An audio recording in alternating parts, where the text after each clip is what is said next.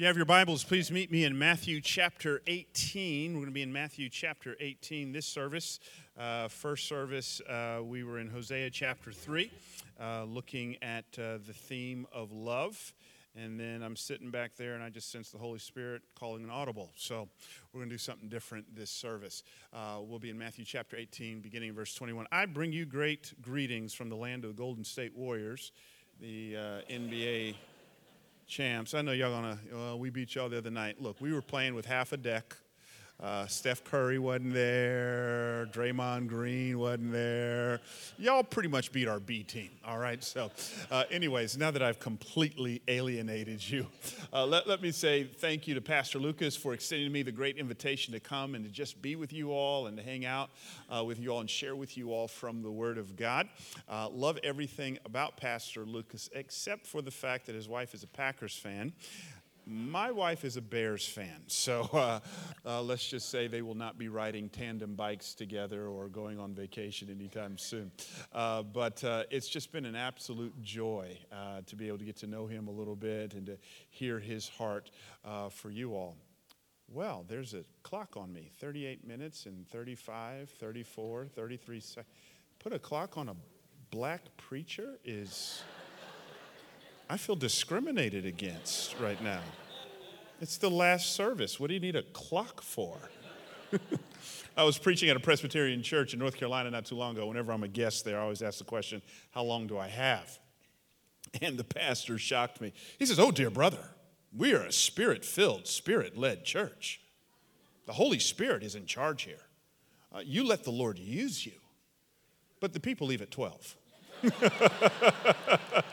so uh, I will definitely try to be sensitive to that. Let me let me read the text uh, and then pray. We can offer up some thoughts and uh, go on about the day's affairs. Pick me up in verse 21 of Matthew chapter 18. Matthew writes, Then Peter came up and said to him, speaking of Jesus, Lord, how often will my brother sin against me and I forgive him? As many as seven times? Jesus said to him, I do not say to you seven times, but 70 times seven. Therefore, the kingdom of heaven may be compared to a king who wished to settle accounts with his servants.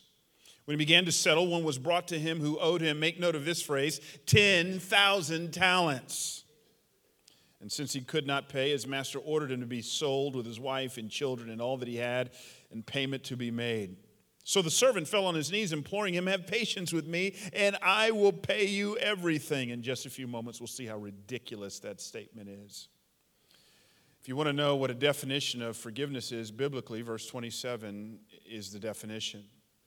And out of pity for him, the master of that servant, here it is, released him and forgave him the debt.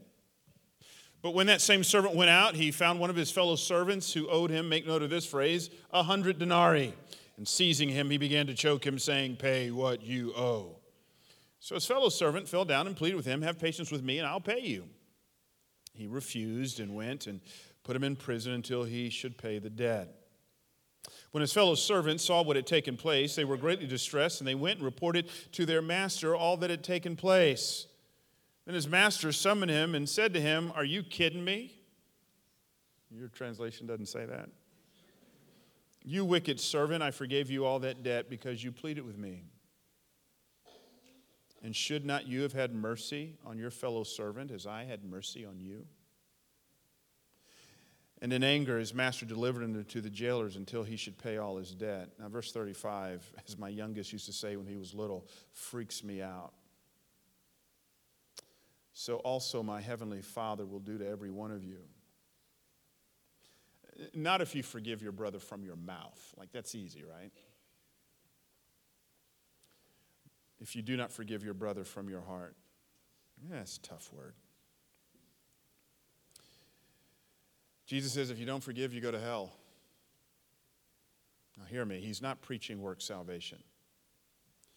He's not saying forgive to get into heaven. That's works. We don't believe in that.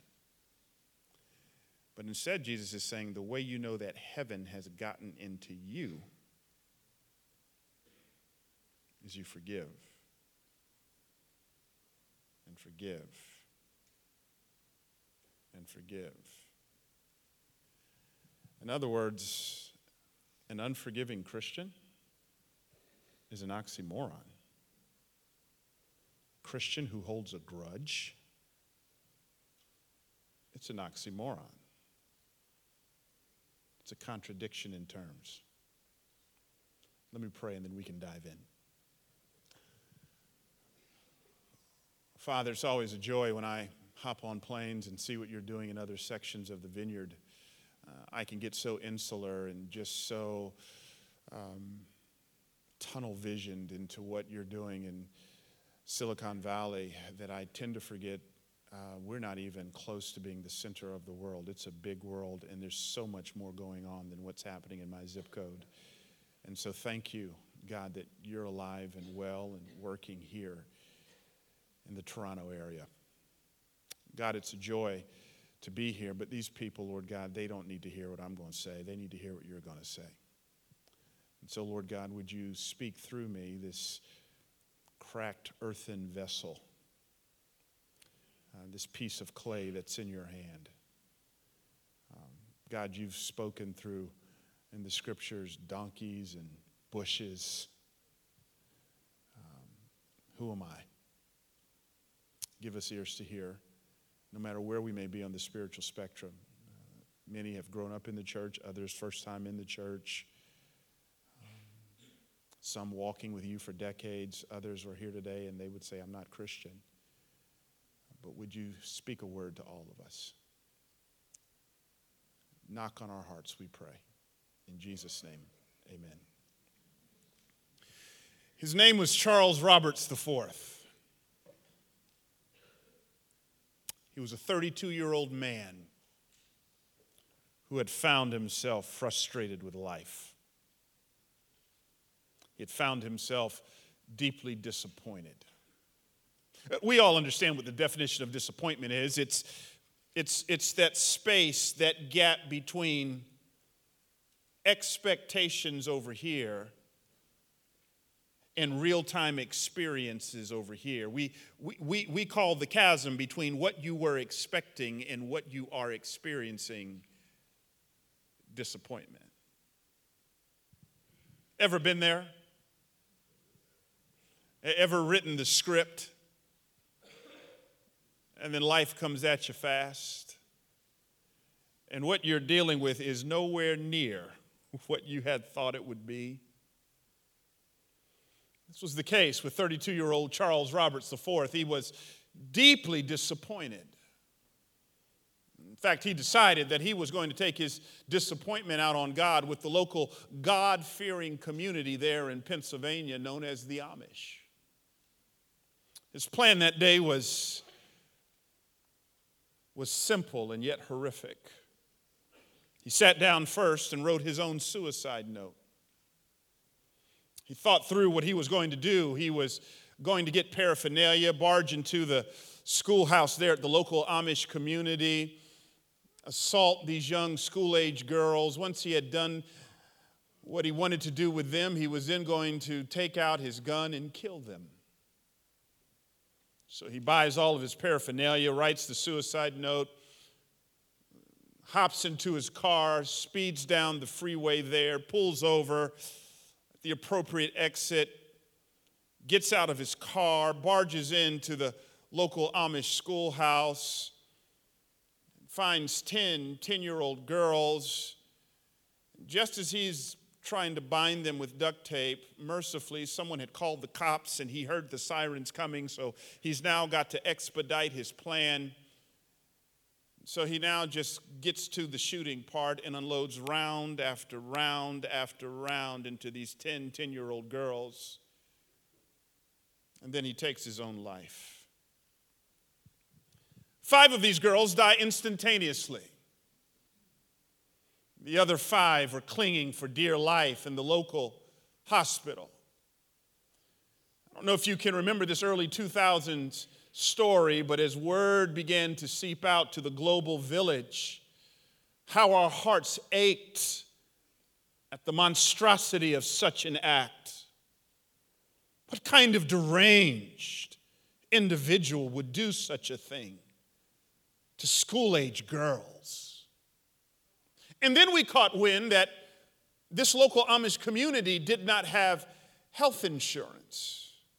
And so, as the days turned into weeks and the weeks turned into months, their bills began to mount and rise. And it's here where the global village stepped in in an astounding way in acts of generosity. We, we gave tons of money to care for their bills, so much so that when it was all said and done, we, we actually gave them a million dollars over what they needed. It's here where the local Amish community gathered. These elders sat down to contemplate what to do with the excess million that they had, and they bantered back and forth in this meeting when all of a sudden one of the elders said, What about the widow of Charles Roberts IV? We hear she has kids, she has a family, her husband has taken his life. Who will look after her? Who will care for them? It was decided immediately and voted upon what they would do.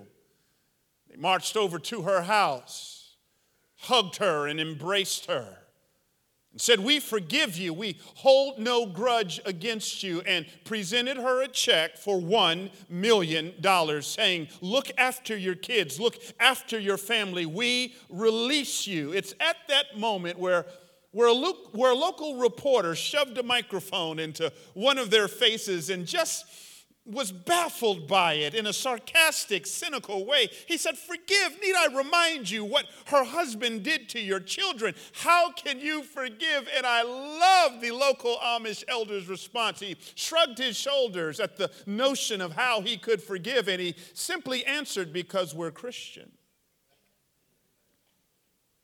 That's what Christians do. We forgive. If the insignia of the world is vengeance,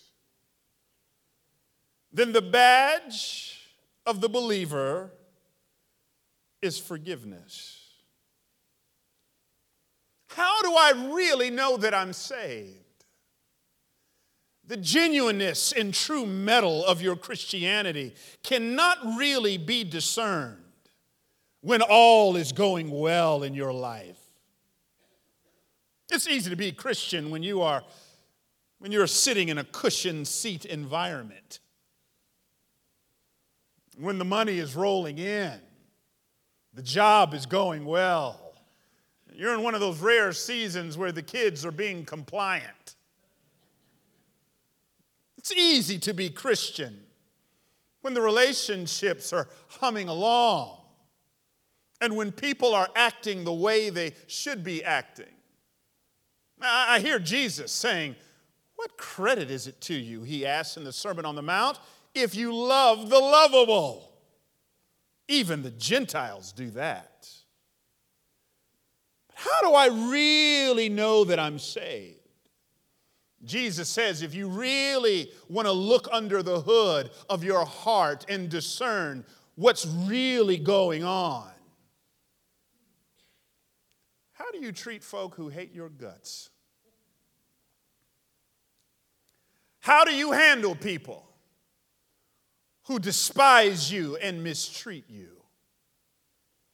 How do you, how do you relate to people in which you've got one nerve left and they're breakdancing all over it?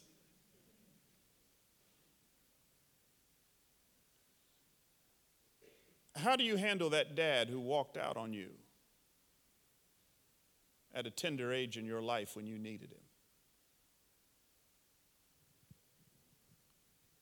How do you treat that ex who wronged you? No, no, you weren't the perfect spouse, but they betrayed you violated you.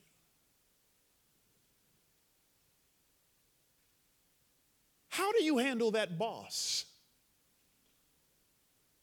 who is passive aggressive,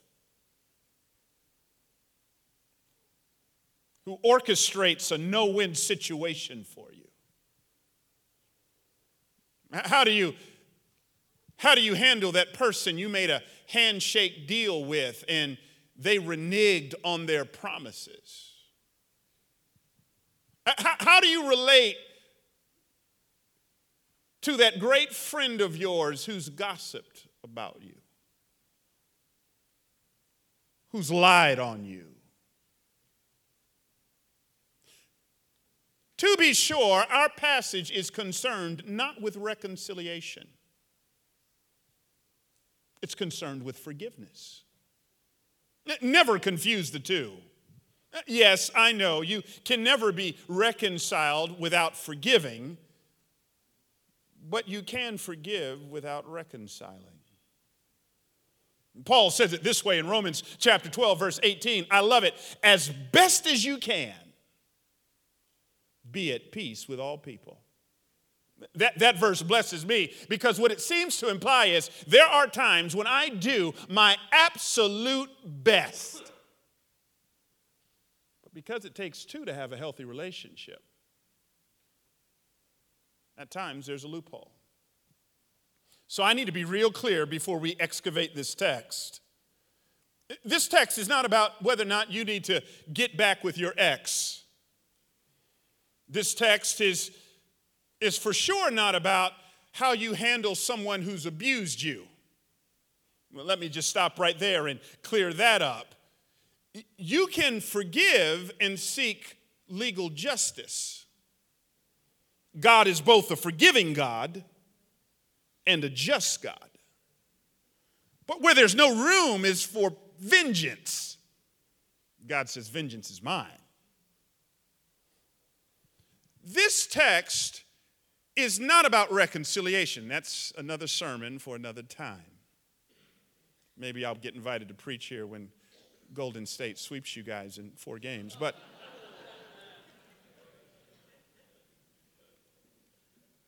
this text is about forgiveness.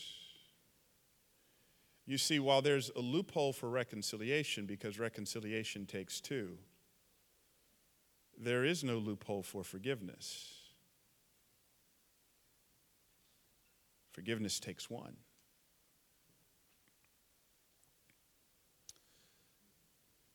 Matthew chapter 18 is all about relationships. In fact, did you know that Jesus is only documented uh, using the word church twice? Both times in Matthew. The first time is in Matthew chapter 16. Peter says, Thou art the Christ, the Son of the living God. And Jesus says, That's right, Peter, and upon this rock I will build my church. Now, two chapters later, in Matthew chapter 18, uh, Jesus is talking about what do you do when you've reached a relational impasse with someone in the church? Let me just stop right here and say this. If you're here today visiting and you're not a member of a local church, you wouldn't even call yourself a Christian. I, don't know how they do in Canada, but in the United States, there's something non Christians do to church people that I don't like. They act as if church people have a monopoly on hypocrisy. I know they don't do that here in Canada, but they do that in the United States. I'll own, are there hypocrites in the church? Absolutely. But we ain't the only ones with hypocrites. Wherever you put people together, there's going to be hypocrisy. Whenever you put people together in an organization that has ideals, there's going to be hypocrisy. They're in the church house, the frat house, in sororities, wherever there's people. So Jesus tells us what to do. He says, if someone sins against you, go and have a conversation with them. Don't hold a prayer meeting on them cloaking your gossip in prayer, actually have a conversation. If that doesn't work, take some people with you. If that doesn't work, take the elders. Now we come to our text in verse 21, and I can just see our boy Pete. Peter is still stuck on what Jesus has just taught on. I love it. He asked Jesus a question. Now, Lord, ah, how many times will my brother sin against me and I have to forgive him? Now, let me just stop you right here. You would think if you asked Jesus a question, you'd give him space to answer. Not our boy Pete. Peter asks Jesus a question and doesn't even give Jesus, the all knowing God, an opportunity to answer the question.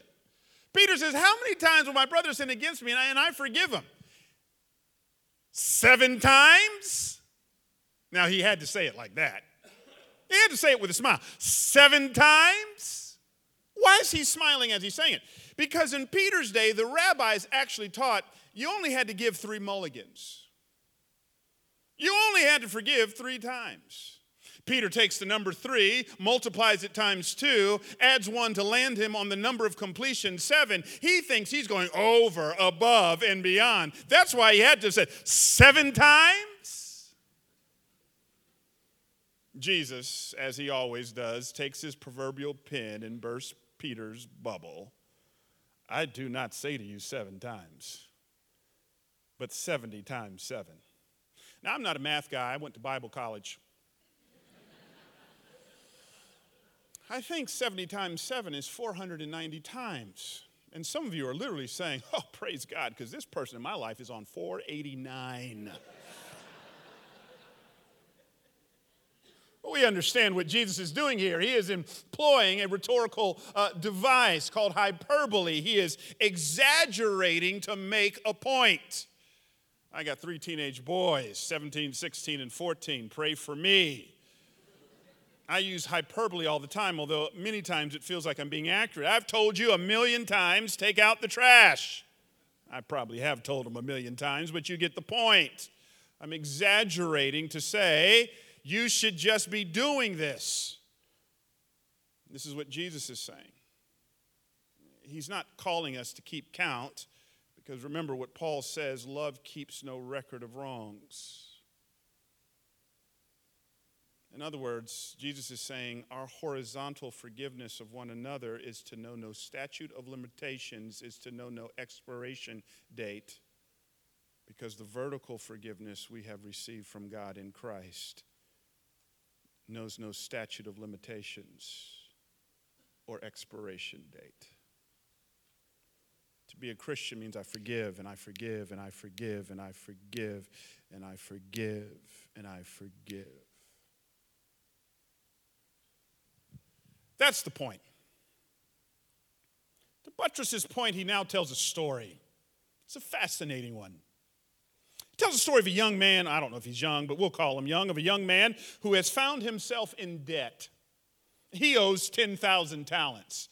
Uh, now, we don't grasp this, but you should understand the annual budget for the region of Galilee in Jesus' time was 300 talents.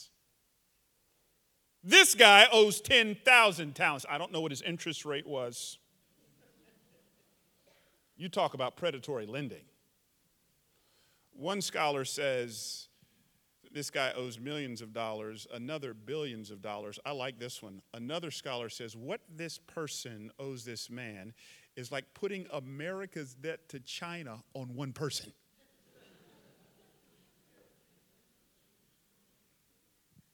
And I love what he says. Please be patient with me, and I'll pay you everything. And what does this guy do? He has mercy on him. And he lets him go, forgiving the debt. Three quick lessons about forgiveness.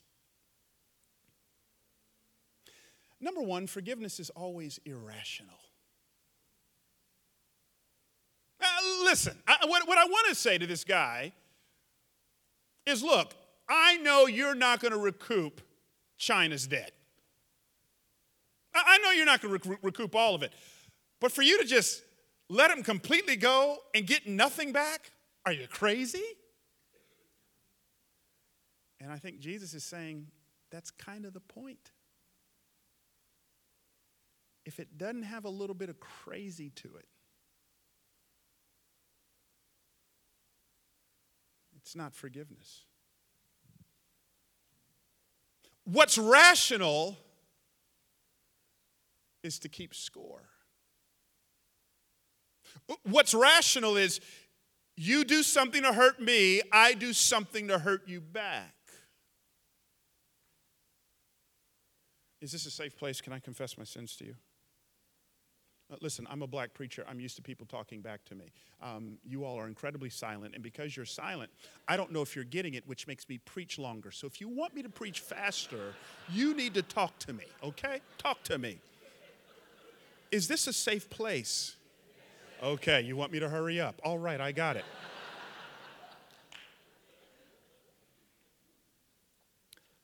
I love mafia movies. Now, as a black man, I shouldn't love mafia movies because if you've ever seen one, and if you've ever seen a black person in a mafia movie, you know they've got about two minutes of screen time before they get killed. See, some of you are laughing at that because you've seen it, but you were just judging me for saying I like mafia movies. Anyways, there's this great movie. Um, it, it's, it's starring Kevin Costner and Sean Connery. Came out in 1987. And, and in this movie, they're about to attack Al Capone's safe house. And right before they go in, Sean Connery stops Kevin Costner and says, Listen, we're about to stir up some mess, and it's going to be an all out war. And you need to understand if they pull a knife out on us, we pull a gun out on them. If they send one of ours to the hospital, we up the ante and send one of theirs to the morgue. Back and forth, back and forth, never give up, up the ante, and I love it. Sean Connery says, That's the Chicago way. My concern is for so many Christians in our relationships, we're living not the Jesus way, but the Chicago way.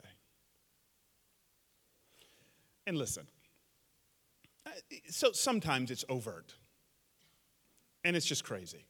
Like my wife, she's got this great friend that she got saved with. What this friend of ours can be a bit of a hothead, and she was telling us this story. She's in LA trying to get on the 405 freeway, trying to merge in. Person next to her won't let her merge in for no good reason, almost runs our friend off the road. She gets really ticked off um, and speeds down the highway, catches up to this woman, and motions to her to roll down her window. Now, why in 2018 this is still the sign for roll down the window? It should be that and not that.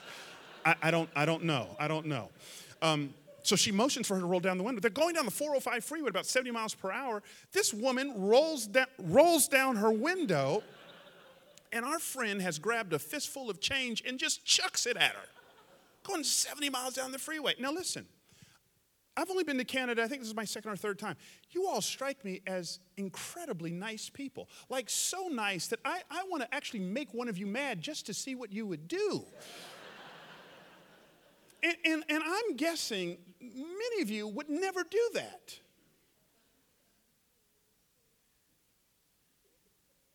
But we can be incredibly passive aggressive, can't we? So you do something to me I don't like, and every time you called prior to that, I used to pick up the phone right away. Now I'm praising God for caller ID. I erase your phone number. I emotionally moonwalk away from you. I all of a sudden get too busy. I've cut you off in my heart. It may look different, but that's still the Chicago way. Instead of having a conversation where you sit down and name the offense, you just cut them off. Some of you are incredibly lonely people who don't really have deep, meaningful, authentic relationships because you have a track record of the moment someone does the slightest thing to hurt you, you set up a wall.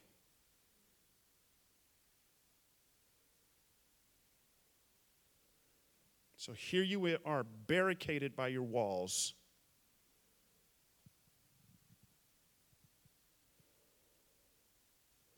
Whatever psychobabble you want to call it, the Bible just cuts right to the chase and says it's unforgiveness.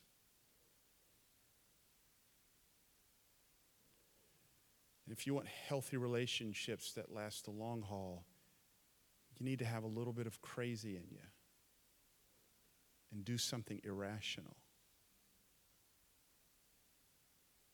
and let it go. Secondly, not only is forgiveness irrational, but in our last 10 minutes and six, five, four seconds, forgiveness is costly. I mean, just think about it. For this guy to go, hey, look, man, you're good. I know you owed China's debt, but I'm just going to let you go. For him to not get anything back, he's got to take a personal financial hit. It's Tim Keller who said at the end of the day, forgiveness is a suffering, that the forgiver is a sufferer. What does he mean by that? When you wrong me, my fallen Adamic nature in my flesh, I want to attack you back and inflict pain and suffering on you in some kind of way, either, either lashing out or passive aggressive, whatever it may be. I, I once uh, counseled a, a, married couple uh, in, in our church, and, and she got upset that he did something, and what he did was completely wrong. And so instead of her letting it go and working through it, she just kind of I'll, uh, we got kids in here. She just kind of withheld the spoils of marriage for 18 months. So you wrong me, I'm going to inflict suffering on you. But Tim Keller says, for the person who forgives, we inflict suffering not on them, but on us. We, we, we, we, we make our flesh and our lust for vengeance starve and suffer. But when we do that, we put ourselves in the company of Jesus who suffered on the cross in the ultimate act of forgiveness, saying, Father, forgive them. Anybody here familiar with Corrie ten Boom? Corrie ten Boom spent time in a Nazi concentration camp not because she was Jewish, but because her family harbored Jews. While there, she witnessed the murder of her beloved sister the hands of one of the Nazi guards. Years later, she's out. She's preaching at a church. She gets finished preaching down front, shaking hands. And here she is shaking hands. In the middle of shaking hands, she, she sees an individual that looks familiar, but he, she just can't place him. And he's coming down the aisle with his hand outstretched, saying, Corrie, Corrie, I'm a Christian now. Do you forgive me? The man who played a role in killing her sister. Corrie, Corrie, I, I, I am a Christian now. Do you forgive me? And this is what she's thinking as she's coming. Listen, she writes, I had to do it. I knew that. The message that God forgives has a prior condition that we forgive those who have injured us. Jesus, help me. I prayed silently. I can lift my hand. I can do that much. You supply the feeling. And so, woodenly, I love this, woodenly, mechanically, I thrust my hand into the one outstretched to me. And as I did, an incredible thing took place. The current started in my shoulder, raced down my arm, sprang into our joined hands. And then this healing warmth seemed to flood my whole being, bringing tears to my eyes. I forgive you, brother, I cried with all my heart. For a long moment, we grasped each other's hands, the former guard and the former prisoner. Hear it. I had never known God's love so intensely as I did then. Listen, here's what I love. She says, first of all, I didn't feel like doing it. I love that. But she says in so many words, I had to allow my faith to override my feelings. There's a pastor who says, always let what you know trump how you feel. Some of you, you're, you're sitting now and the Holy Spirit's talking to you, and you're, you're seeing pictures of people that you're, you're nursing grudges towards, and, and you have good reasons to. And you're saying, I just don't feel like it. I just don't feel like it. And you can give yourself a million excuses. If you wait to forgive when you feel, you'll never get around to it.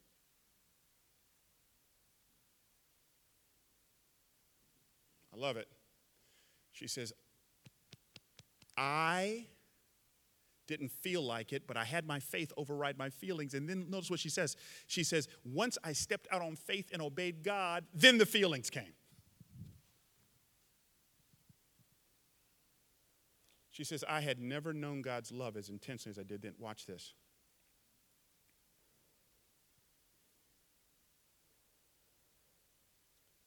There is a direct correlation between your horizontal experiences and treatment of others and your vertical relationship with God. You know what Jesus says, Sermon on the Mount? If you are in worship and there remember that your brother has something against you, I love this as a pastor, by the way. Leave your gift at the altar and go. I love it. He doesn't say take your gift, he says leave it, leave it. In the Greek, he could have said text it, go online, give it. In other words, Jesus is saying, don't act like me and you are okay in worship.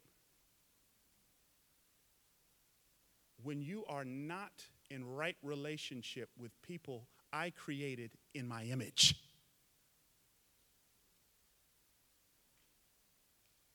If you have not done as best as you can with a fellow image bearer to shore up that relationship, you will only get so far with God.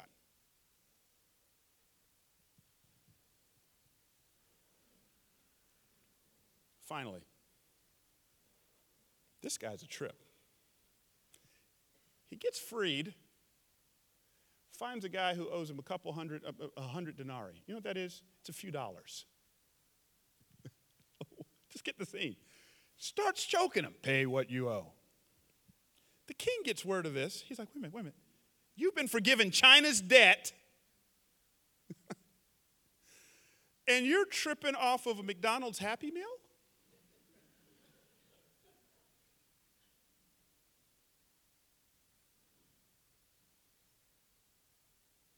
Don't you see the point here? Don't you see how hypocritical unforgiveness is? God's saying, I have forgiven you for everything you've ever done, are doing, and will ever do to break my heart. Let me just get this straight. And you're stuck on one morsel of gossip?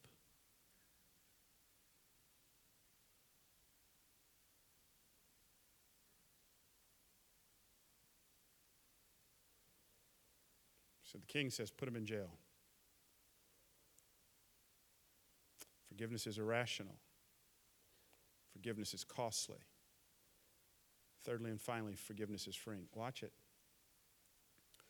When there's forgiveness, he's out of jail, he's free. When there's no forgiveness, he's boxed in, he's trapped, he's incarcerated. You know, I've been doing pastoral ministry for a lot of years. And I can spot people with forgiveness issues a mile away. They tend to walk around like this, not literally. But you can only get so close to them. They hold you at bay with sarcasm, or you're out with them, and there's just this emotional distance you can never really connect with them. Some of it, it's, it's bitterness and cynicism that's gotten a root into them. They're just so stinking negative. I guarantee you, at some point, something happened. And they just said, never again. And they thought that decision would hurt others when in reality it hurt them.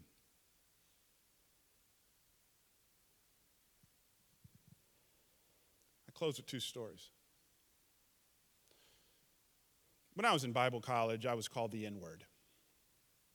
I was 19 years old, and man, just emotional immaturity on my part. I didn't forgive, and I just said, man, I just, I just have a problem with white people. I don't like white people. Just shut down. I remember graduating from Bible college and took a job at a black church in Southern California. And, and, and I, I just thought that's where I was going to be for the rest of my life. Um, I'm just going to be in the chocolate church. That's just what I want to do. And um, God loves it when you tell him what you will and won't do with your life. A couple years later, he calls me to go to a, a vanilla church. Um, not too long. So I, I, I march in there like Jonah marched into Nineveh. I'm going to set these people straight. My first Sunday preaching there, I invited my friends from the chocolate church. They came to the vanilla church and heard me preach. And afterwards, we're out to eat, and my friends read me the riot act. They said, What was that? And what are you talking about? I said, We don't know that guy. You were angry and bitter. We felt no love from you. This set me on odyssey for the next couple weeks, just peeling back the layers. And here's the conclusion I reached I let one person in one episode of my life when I was 19 have a personality altering effect and power over my life. Watch it. And that person ain't no it was no longer thinking about me. I was in bondage to one act of sin that I was holding on to. That's why forgiveness is the greatest gift, not that you give others, but that you give yourself.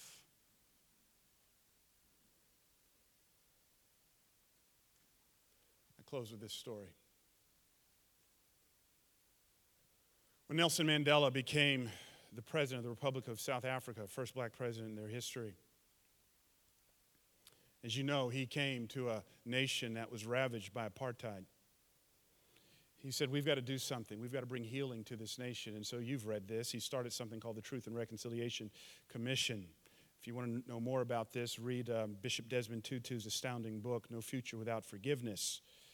These were commissions a little bit smaller than the gathering here, in which people would gather, and there would always be kind of a judge overseeing the affair, and there would be a person who would articulate the offenses, how they were violated under apartheid, to the person who offended them, and this person would have to own it, and there'd be forgiveness, and so on and so forth. Well, in this one scene, the judge says, Ma'am, what would you like to say? Middle aged black woman stood up and said, Sir, during apartheid, this man, pointing to what happens to be a white man, this man came to my home in Soweto. Him and his fellow comrades took my husband, beat and bound him with ropes, doused him with gasoline, lit a match, set him on fire, and made me watch as my husband screamed to his death. Six months later, she said he came back. Took my 18 year old child, my only son, my only child, beat and bound him with ropes, doused him with gasoline, lit a match, set him on fire, and made me watch as my only child screamed to his death. The man owned his offenses. The judge says, Ma'am, is there anything else you want to say? Tears streaming down her face. She looked at this man who had done this to her. She says, Sir, you have taken from me my only husband. You have taken from me my only child, the love of my life. And I still feel like I'm a young woman with a lot of love to give. Sir, I forgive you. And if you would be so kind, I would love it if you would come to my home once a week and let me cook for you. And when you come, can you bring your laundry? Let me wash it. The audience was hushed. They were blown away. Who does this? Isn't it irrational? And all of a sudden, a group of teenagers in the back right corner spontaneously began to sing a song written by a former slave trader who got redeemed. Amazing grace, how sweet the sound that saved a wretch like me.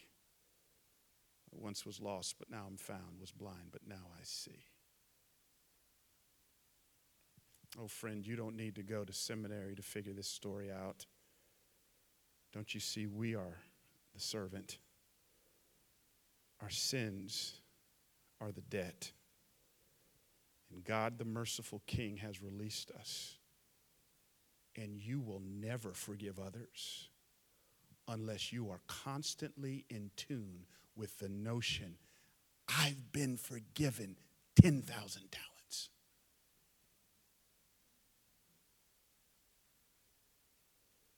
Would you bow your heads with me?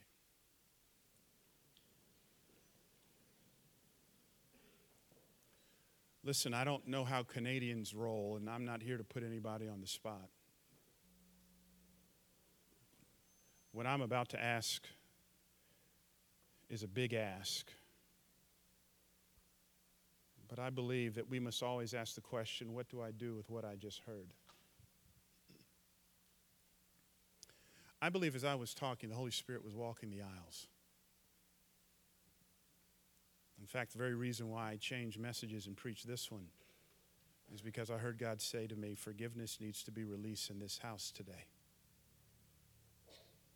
If you're here and you're saying, Pastor Brian, yes, there's someone in my life I'm nursing a grudge against.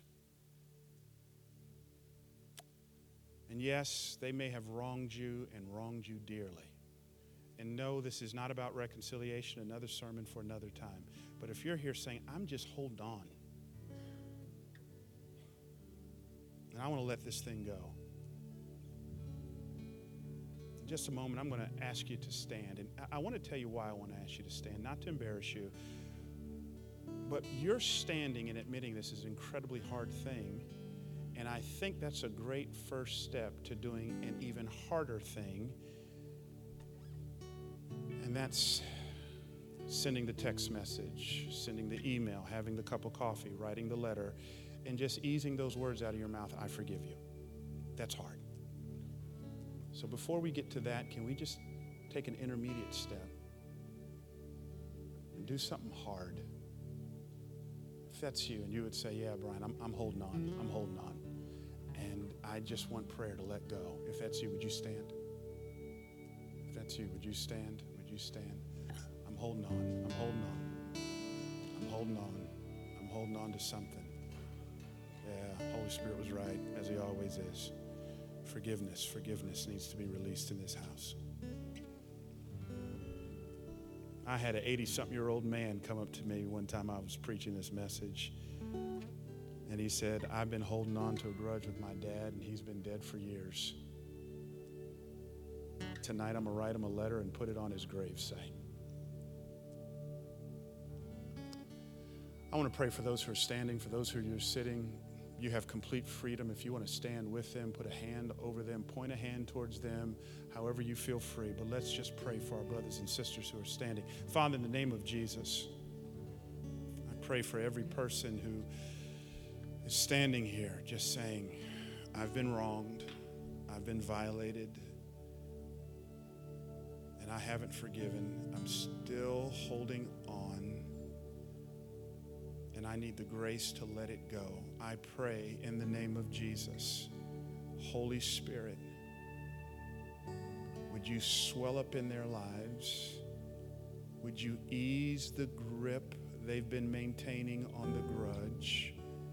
And would you open their hands to let it go?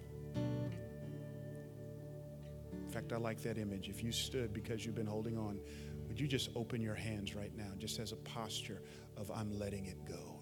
It's, it's just a posture. I'm letting it go. So, Father God, we pray right now in the name of Jesus that they would let go the betrayal, they would let go the gossip, they would let go of being slandered about, they would let go of the lie that was told on them, they would let go that loved one who didn't steward their heart well, they would let it go, Lord God, even kids who have just been ungrateful and unappreciative and have just kind of been poking them in the eye, proverbially speaking. God, would you give them the grace to let it go and let it go?